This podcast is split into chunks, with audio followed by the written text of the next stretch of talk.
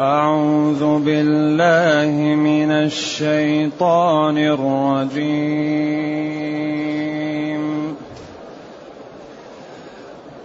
إليه يرد علم الساعة وما تخرج من ثمرات من أكمامها. وما تخرج من ثمرات من أكمامها وما تحمل من أنثى ولا تضع إلا بعلمه ويوم يناديهم أين شركائي قالوا ويوم يناديهم أين شركائي؟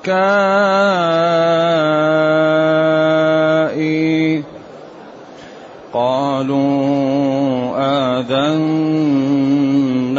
ما منا من شهيد. وضل عنهم ما كانوا يدعون من قبل وظنوا ما لهم من محيص لا يسأم الإنسان من دعاء الخير. لا يسأم الإنسان من دعاء الخير. وإن مسه الشر فيئوس قنوط.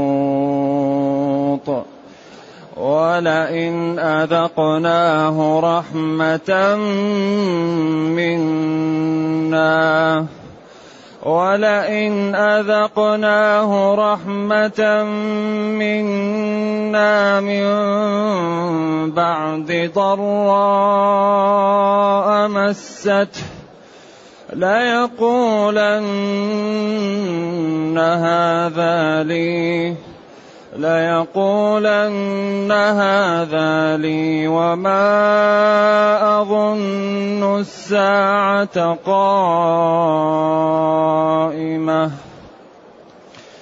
وما أظن الساعة قائمة ولئن رجعت إلى ربي ولئن رجعت إلى ربي إن لي عنده للحسنى فلننبئن الذين كفروا بما عملوا ولنذيقنهم ولنذيقنهم من عذاب غليظ. واذا انعمنا على الانسان اعرض وناى بجانبه واذا انعمنا على الانسان اعرض وناى بجانبه وإذا مسه الشر فذو دعاء عريض. قل أرأيتم إن كان من عند الله ثم كفرتم به؟ قل ارايتم ان كان من عند الله ثم كفرتم به من اضل ممن هو في شقاق بعيد سنريهم آياتنا في الآفاق سنريهم آياتنا في الآفاق وفي أنفسهم حتى يتبين لهم حتى يتبين لهم حتى يتبين لهم أنه الحق.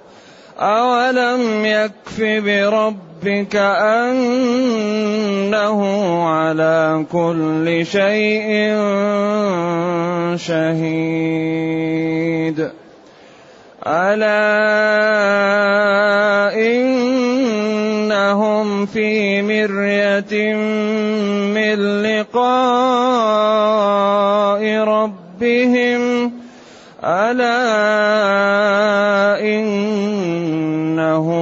بكل شيء محيط. الحمد لله الذي أنزل إلينا أشمل كتاب وأرسل إلينا أفضل الرسل وجعلنا خير أمة أخرجت للناس. فله الحمد وله الشكر على هذه النعم العظيمة والآلاء الجسيمة والصلاة والسلام على خير خلق الله وعلى آله وأصحابه ومن اهتدى بهداه. أما بعد فإن الله تعالى يبين أن الأمر إليه ويخوف بذلك ويرغب إليه أي إلى الله إليه إلى الله يرد يرجع علم الساعة القيامة. إذا يسأل عنها ويستبطئ مجيئها ويسخر. النبي صلى الله عليه وسلم لا يعلم الساعة لا يعلم وقت مجيء الساعة إلا الله. نعم. ولذلك كم يكثرون يسألونك عن الساعة أيان مرساها؟ فيما أنت فيما؟ قالوا أنت من ذكرها. ولذلك قال بعثت أنا والساعة كهاتين. خمس لا يعلمها إلا الله. إن الله عنده علم الساعة إلى آخر الأمور. إذا إلى الله يرد علم الساعة وقته مجيئه متى. ويرد إليه علم النبات وما تخرج من ثمرات من أكمامها جمع كم أو كمة أو كمة. والكم أو الكمة هو الكفراء وهو الذي يكون فيه الطلع قبل أن يشقق وكذلك بداية خروج ثمرة النخيل تخرج فيه شيء مثل اللسان. هذا يقال له الكفراء ويقال له الكم يكون عليه. بعدين ينفك فإذا انفك لا يقال له كم. وما تخرج من ثمرات جمع ثمرة من أكمامها من من الأمور التي تكون داخلة فيها. بعض الثمرات يكون عليه شيء يغطيه بعدين يطلع. مثل الورد أحيانا يكون عليه شيء يغطيه بعدين ينفك عنه كم. كذلك الطلع وال الرطب أنواعه. وما تحمل من أنثى. ولا تضع إلا بعلم النطفة إذا علقت يعلمها الله ويأمرها بذلك. ولا تضع امرأة إلا بعلمه. ولذلك ثم السبيل يسره. طريق يسره. الذي أعطى كل شيء خلقه ثم هدى. هدى الإنسان إلى ما ينفعه.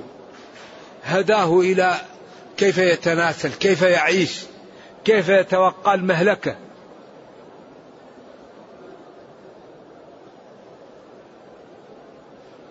إذا هذا بيان لقدرة الله تعالى وشمول إحاطته وأن كل شيء تحت علمه ونفوذه.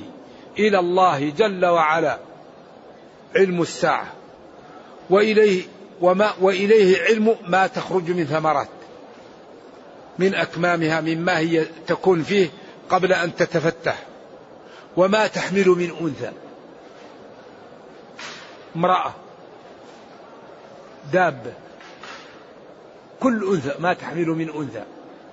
ولا تضع حملها إلا بعلمه.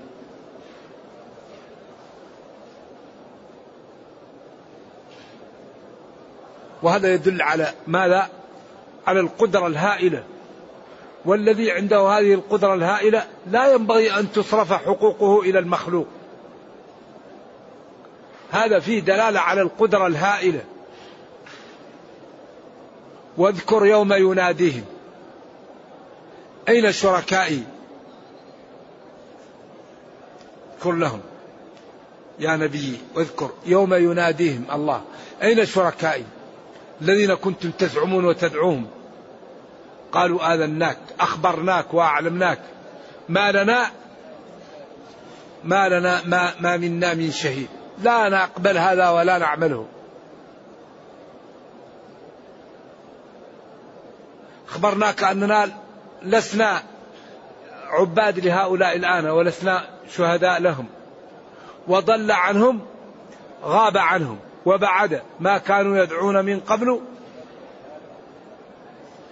وأيقنوا ما لهم من محيد عن الوقوع في الهلكة عياذا بالله. وهذا والحمد لله نقرأه ونحن لا زلنا في الدنيا. فعندنا مخرج عندنا تدارك نحن في الدنيا. المشكلة الذين يموتون وهم كفار. هؤلاء هم الأشقياء. أما الواحد في الدنيا ما عنده مشكلة. يتوب ويفتح صفحة جديدة. وربنا كريم. ومن تاب تاب الله عليه. وأيقنوا ما لهم من محيص محيد عن أخذ جزائهم.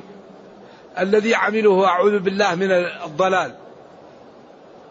وضل عنهم. غاب عنهم ما كانوا يدعون من قبل من الأنداد. والآلهة والشفعاء. بعدين لا يسأم الإنسان من دعاء الخير.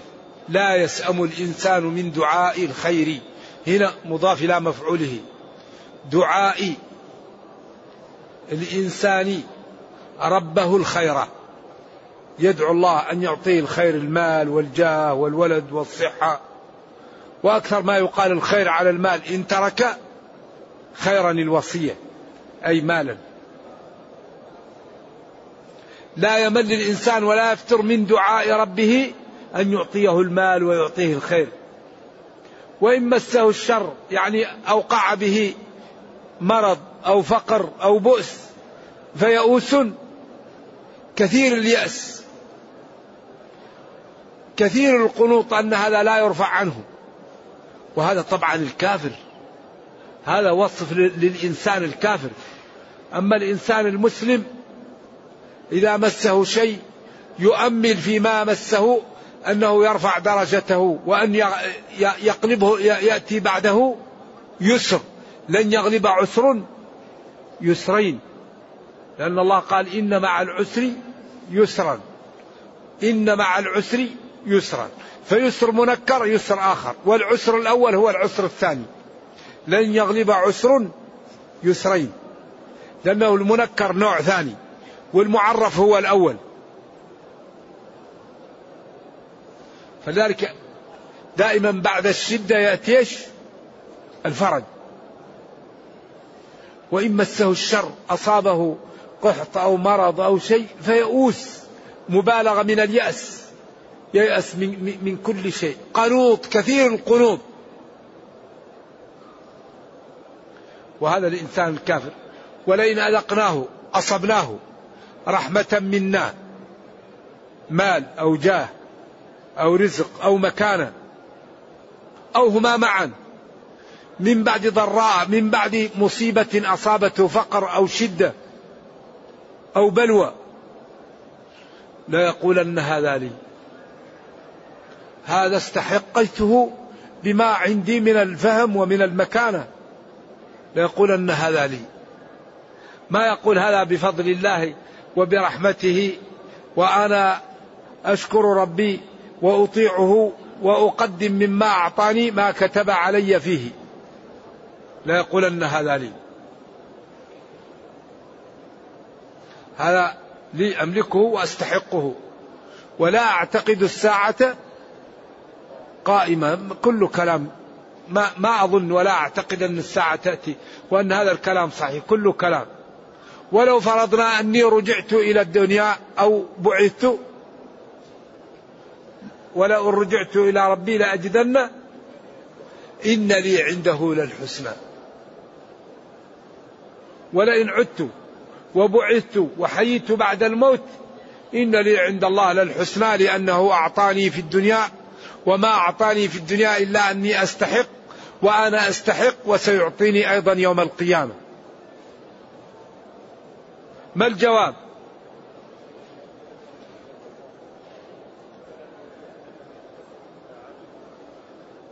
جاء الجواب مومي.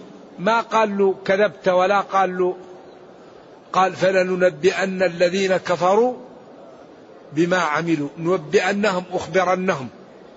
خبرا له شأن لما يقع لهم فيه من الألم والحزن ومن الكآبة ومن مقت أنفسهم ومن البلوى. فلننبئن إذا هذه الفاء مومئة إلى إلى هذا الذي قال ولم يقل فسأعذبه. قال فلننبئن نخبرن الذين كفروا بما عملوا أي بعملهم. ولنذيقنهم من عذاب غليظ هنا عبر عن العذاب بالغل لقوته وصعوبته وشدة ألمه لمن يقع عليه. نرجو الله السلام والعافية. فلن فالله لنذيقن. ذوق التجرع وهو مباشرة العقوبة له. أولا نخبرهم بأعمالهم ونوقفهم عليها ثم بعد ذلك نجازيهم عليها. لأن الله لا يعذب إلا بعد الإيقاف على على ما فعل العبد وبعد قيام الحجة عليه. لا يعذب إنسان إلا بعد القيام الحجة. وما كنا معذبين حتى نبعث رسولا. رسلا مبشرين ومنذرين لئلا يكون للناس على الله حجة بعد الرسل. كلما ألقي فيها فوج. أعوذ بالله آكلت الربا فوج. الذين يقعون في الفاحشة فوج. الذين يقعون في أعراض المسلمين فوج. الذين يسخرون من المتقين فوج. كلما ألقي فيها فوج في النار فوج سألهم خزنتها. سأل خزنة النار أهل النار الذين يدخلونها. ألم يأتكم نذير؟ قالوا بلى. قالوا بلى. أي نعم. جاءنا نذير. طيب ما الذي حصل؟ جاءنا نذير فكذبنا وقلنا. وقلنا ما نزل الله من شيء. إذا بأيديكم لا بأيدي غيركم. إذا فلن فلن فلننبئن نخبرن الذين كفروا بما عملوا بعملهم. عملت كذا يوم كذا كذا قلت كذا فعلت كذا. ولأجل ذلك نذيقنهم ونجرعنهم من عذاب غليظ كبير.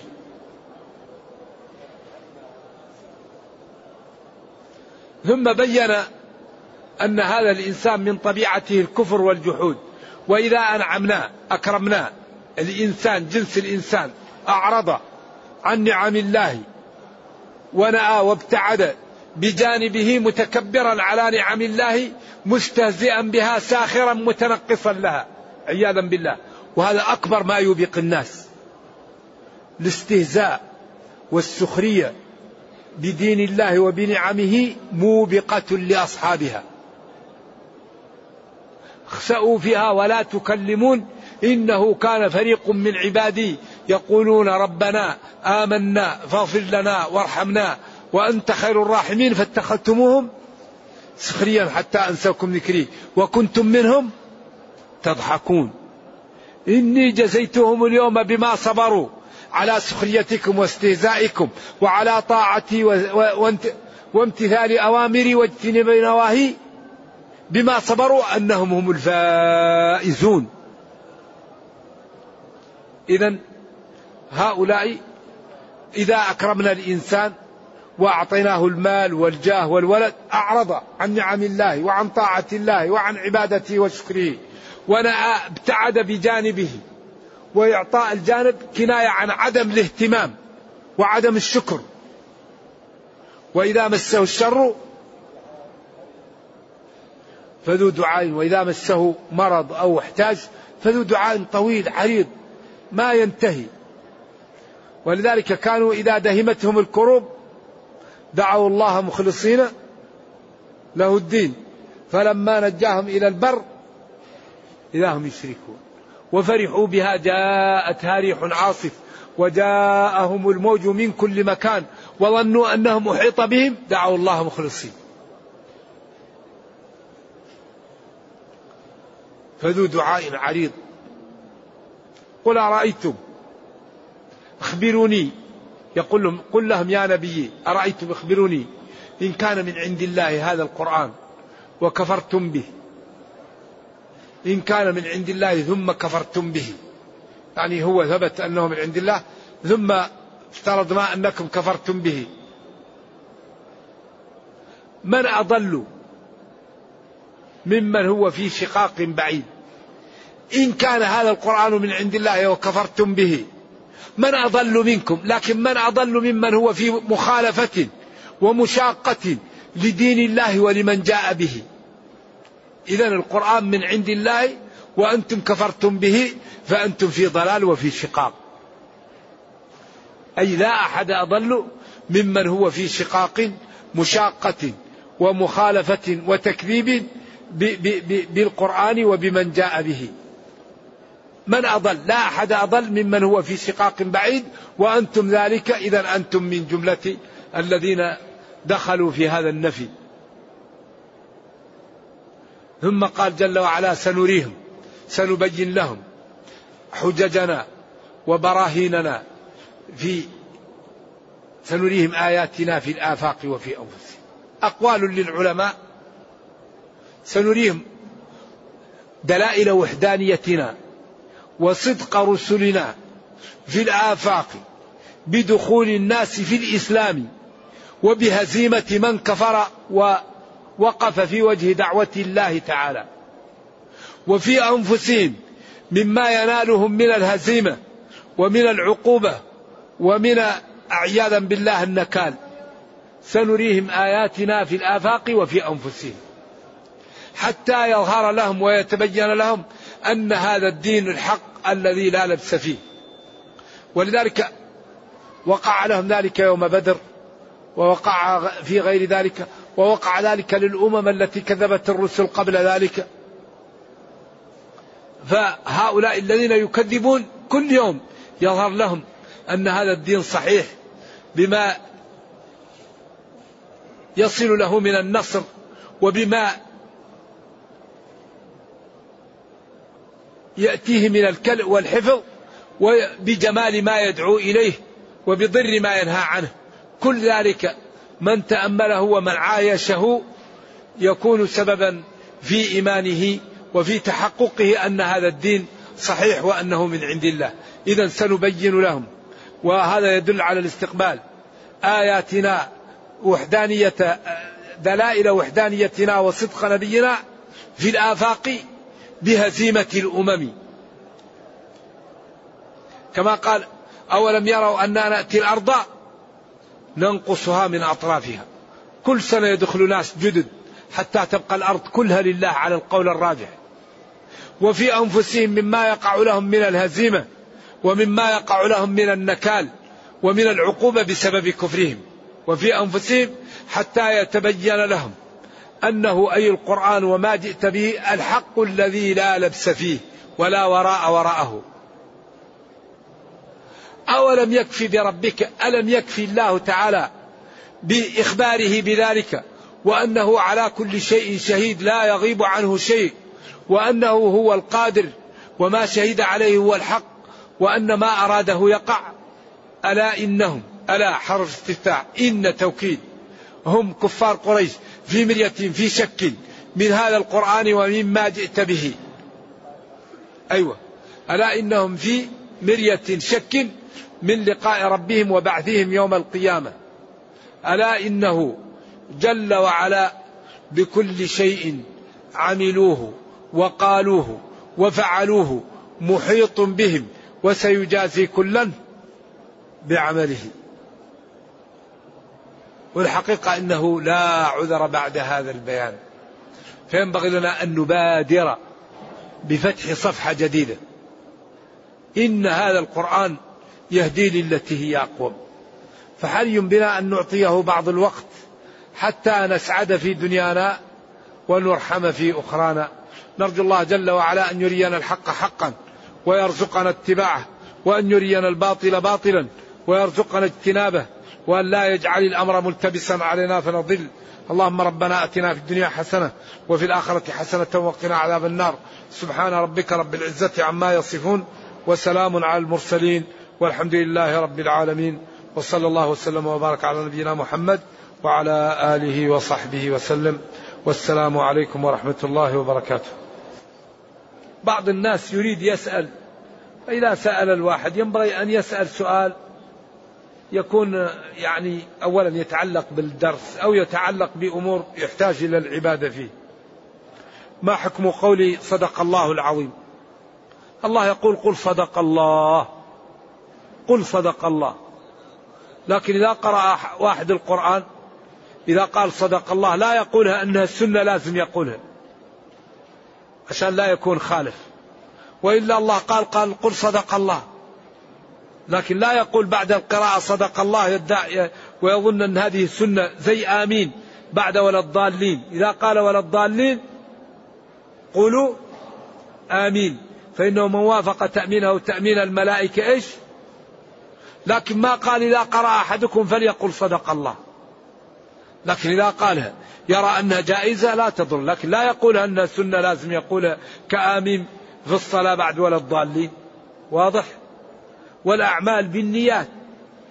الأمور تتمايز بالنية. من قال صدق الله أنها جائزة أمر سهل ومن قال صدق الله أنها سنة ليست سنة يكون هذا مشكل. إذا الدين بالاتباع اتبعوا ما أنزل إليكم. الدين بالاتباع نتبع. نعم. هذا يقول ما الآيات التي يجوز الوقف عليها؟ وما الآيات التي لا يجوز الوقف عليها؟ إذا كان المعنى تام يجوز الوقف بل يكون مستحب. إنما يستجيب الذين يسمعون. هذا وقف تام لازم. والموتى يبعثهم الله. وبعدين في هناك محل لا يكون الوقف فيه لأن يكون المعنى غير تام. الوقف دون الفاعل الوقف دون الشرط الوقف دون الخبر. إذا تم المعنى يقف وإذا لم يتم لا يقف. وعند الأقدمين الوقف على رؤوس الآية. عند نهاية الآية والأمر سهل. وقال يعني ابن الجزري في طيبته وليس في القرآن من وقف وجب ولا حرام غير ما له سبب. لا يجب الوقف ولا يحرم إلا إذا أراد الإنسان بوقفه تغيير القرآن فيكون هذا أحيانا يخشى على صاحبه من الكفر. كقوله تعالى يخرجون الرسول بعدين ويقف. ويقول وإياكم أن تؤمنوا بالله ربكم. هذا لا يجوز لأنه يحيل المعنى. يخرجون الرسول ويخرجونكم لأجل أنكم تؤمنوا. ويخرجون الرسول وإياكم لتؤمنوا. ويخرجون الرسول ويخرجونكم لأجل إيمانكم. فإذا وقف على يخرجون الرسول يكون كأنه إياكم تحذير من الإيمان وهذا لا يجوز. ففي مثل هذا لا يجوز الوقف هنا بل يخشى على صاحبه. أما ما في وقف واجب ولا وقف لازم وحرام إلا أنه ينبغي أن يقف في الأماكن التي تكون معينة على فهم الآيات وتوضيح معانيها هذا الذي ينبغي. نعم. ما نصحيتكم لمن يضع المصحف تحت قدمه أو على مستوى قدمه على الأرض. فإذا نصحته قلت هذا لا ينبغي قالك أعطيني الدليل. والمصيبة أن بعضهم يكون من طلاب العلم. ذلك ومن يعظم شعائر الله فإنها من تقوى القلوب. في السنن أن النبي صلى الله عليه وسلم ما جاءته التوراة ليقرأ فيها وضعها على على وساده. رفع التوراة. فرفع القرآن واحترامه واحترام كتب الدين من الدين. وما يقع أيام العطل وأيام نهاية الدراسة من رمي الكتب في الشوارع هذا لا يجوز ولا ينبغي. ينبغي لكل كلام فيها الله أو فيه بسم الله أو فيه الرحمن أو فيه عبد العزيز أو عبد الرحمن أن يحفظ ويبتعد عن أن يرمى في الوساخة والزبالة. لا ينبغي هذا. وينبغي للمصحف أن يرفع ويحترم. وإن كان الاحترام في القلب لكن أيضا ينبغي أن يحترم ولا يوضع على الفراش. يوضع مرتفع لأن هذا من كمال احترام القرآن.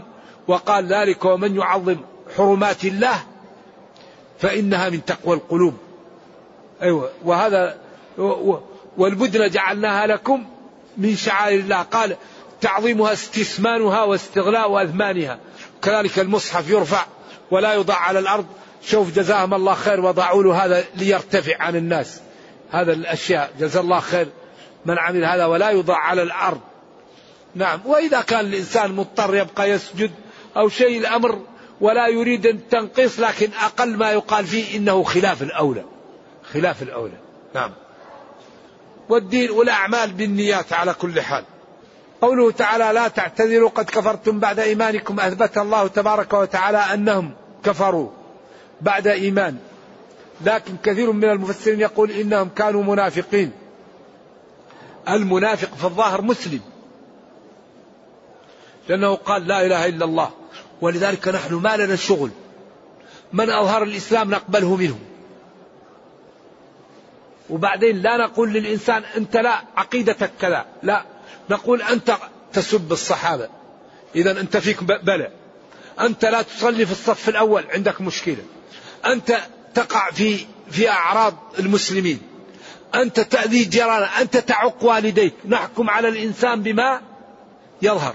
أما العقيدة فعيل بمعنى مفعول لا يطلع عليه إلا الله. لكن نحكم على الناس بما يفعلون لأن كل إناء بالذي فيه ينضح. أنت تسب الصحابة إذا أنت معتقدك فيه مشكلة. لسبك للصحابة. أنت لا تأتي للصلاة ولا تصلي في الجماعة إذا عندك مشكلة. نحكم على معتقد الإنسان بفعله. أما المعتقد لا يطلع عليه إلا الله. لذلك من أظهر لنا الدين قبلناه منه وتركنا نيته لله. ومن أظهر الكفر حكمنا عليه بالكفر. لأن نحن ما لنا إلا الظاهر. إنكم تختصمون إلي ولعل بعضكم أن يكون ألحن بحجته من بعض. فإني إذا حكمت لمال أحدكم إيش؟ فإنما أقطع له قطعة من نار. إن شاء فليأخذ وإن شاء فليدع. ولذلك حكم القاضي لا يحلل الحرام على القول الراجح.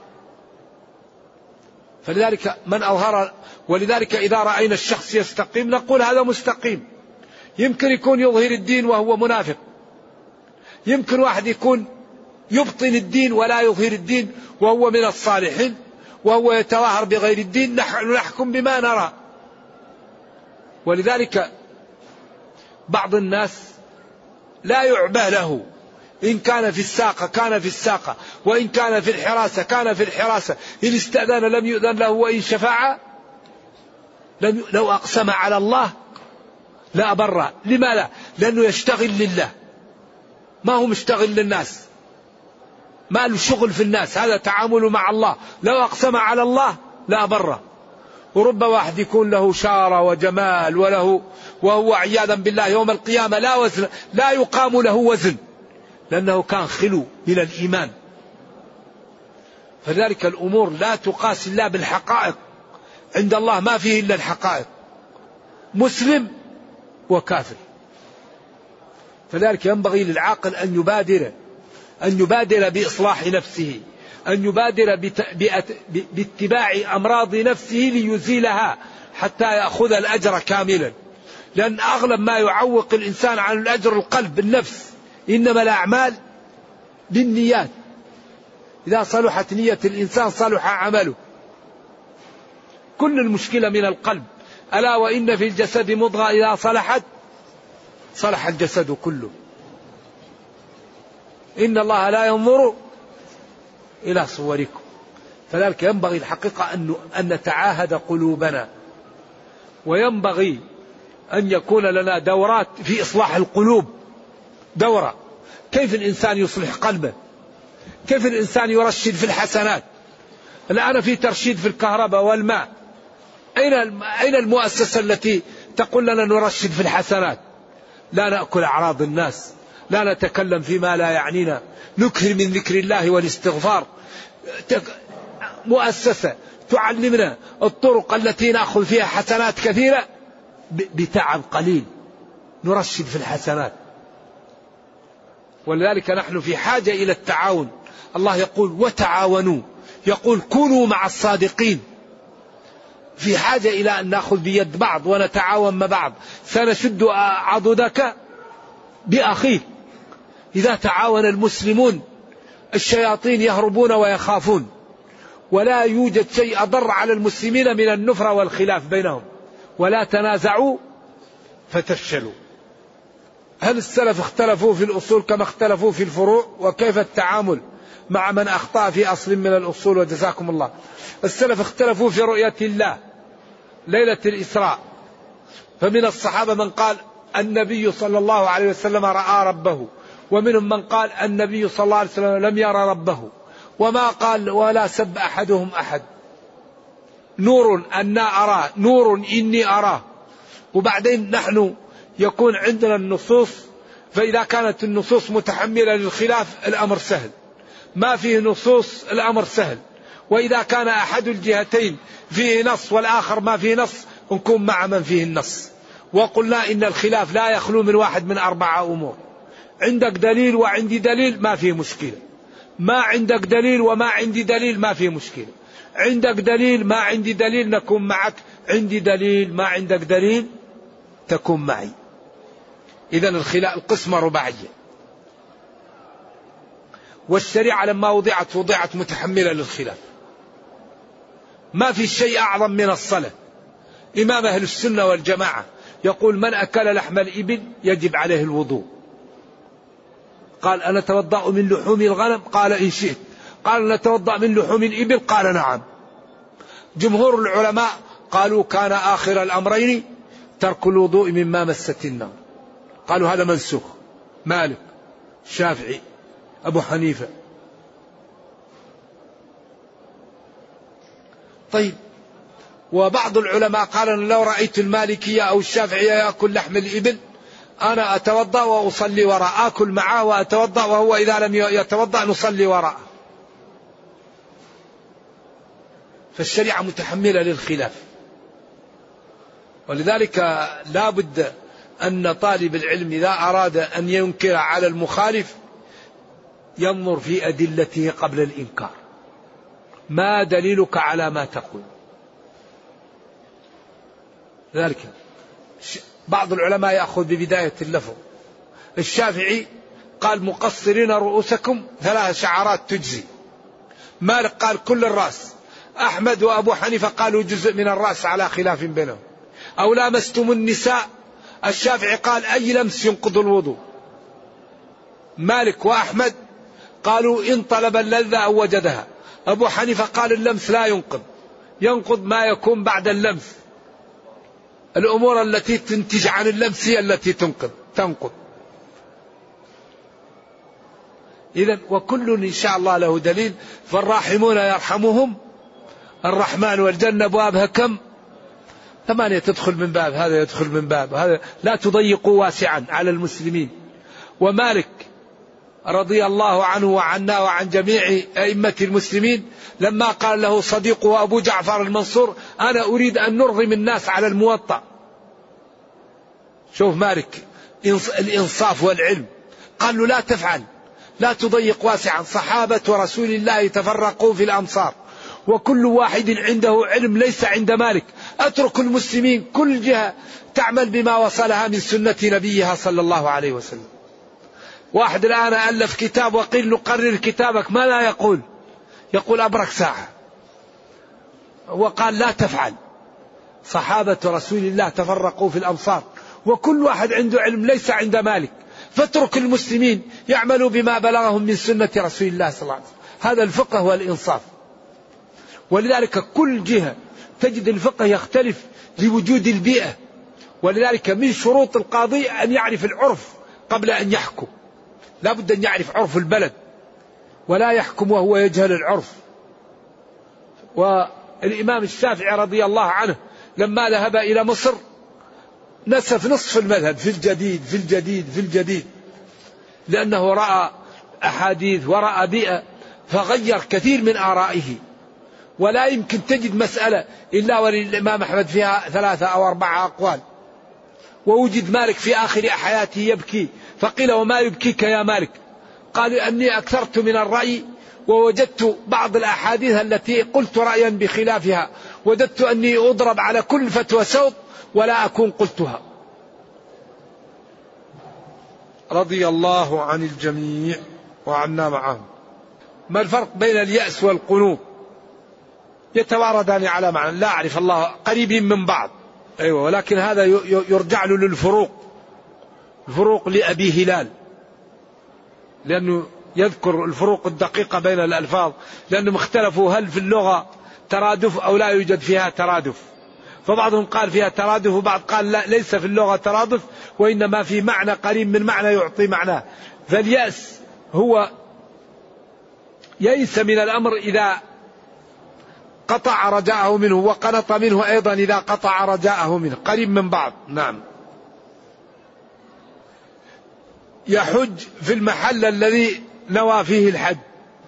إذا نوى الحج في جدة يحرم من جدة وإذا نوى في مكة يحرم من مكة للحج. وإذا نوى من المدينة يحرم من الحليفة. المحل الذي جاءته فيه النية يحرم منه. ما هي ميقات؟ لكن هن لهن ولمن أتى عليهن من غير أهلهن ومن كان دون المواقيت فيحرم من المحل الذي جاءه منه الحج. من بيته. هن لهن. ولمن أتى عليهن من غير أهلهن ومن كان منزله دون المواقيت فيحرم من المكان الذي من بيته أو من المكان الذي نوى فيه العمرة. نعم. لا يلزم أن يذهب للمواقيت. نعم. لا أعرف. أعرف أن النبي صلى الله عليه وسلم لم يستكفي المسجد مع بحثي. لم أرى ولم أسمع أن النبي صلى الله عليه وسلم استاك في المسجد. وكان أول ما يأتي للبيت أن يستاك في صحيح مسلم. وكان أيوة وقال لولا أن أشق على أمتي لأمرتهم بالسواك عند كل صلاة أو عند كل وضوء ولكن لم يرى نبينا يستاك داخل المسجد مع بحثي. ومن رأى ولكنه كان إذا دخل البيت أول ما يبدأ به السواك. نعم. واختلفوا فيه. هل هو تطييب أو تطهير؟ فإذا كان تطيب يكون باليمنى وإذا كان تطهير يكون باليسرى. نعم اختلف العلماء في السواك. هل هو تطيب أو تطهير؟ فإذا كان تطيب يكون باليمنى وإذا كان تطهير يكون باليسرى على خلاف بين العلماء في ذلك. وما زال جبريل يوصيني بالسواك حتى خفت أن أدرد نعم. اختلفوا في الإضجاع وفي المحصب. هل هي جبلة أو سنة؟ ولذلك أفعال النبي منقسمة ثلاثة أقسام. قسم السنة بلا خلاف وقسم غير سنة بلا خلاف كالقيام والقعود وقسم اختلفوا فيه هل هو سنة أو غير سنة؟ لأنه جبلي. مثل مثلا العمامة. هل هي سنة أو جبلية؟ مثل النزول في المحصب. هل هو لأجل سنة أو لأنه على طريقه؟ مثل ضجعة بعد الفجر. هل هي للسنة أو لأنه كان قائم الليل؟ وإن كان كثير منهم يقول هذه سنة. فإذا أفعاله صلى الله عليه وسلم على ثلاثة أقسام. ولكن أي فعل يفعله النبي صلى الله عليه وسلم فأقل ما يقال فيه الجواز. لا يفعل إلا إلا الجواز. وربما فعل المكروه ليبين أنه ليس بحرام.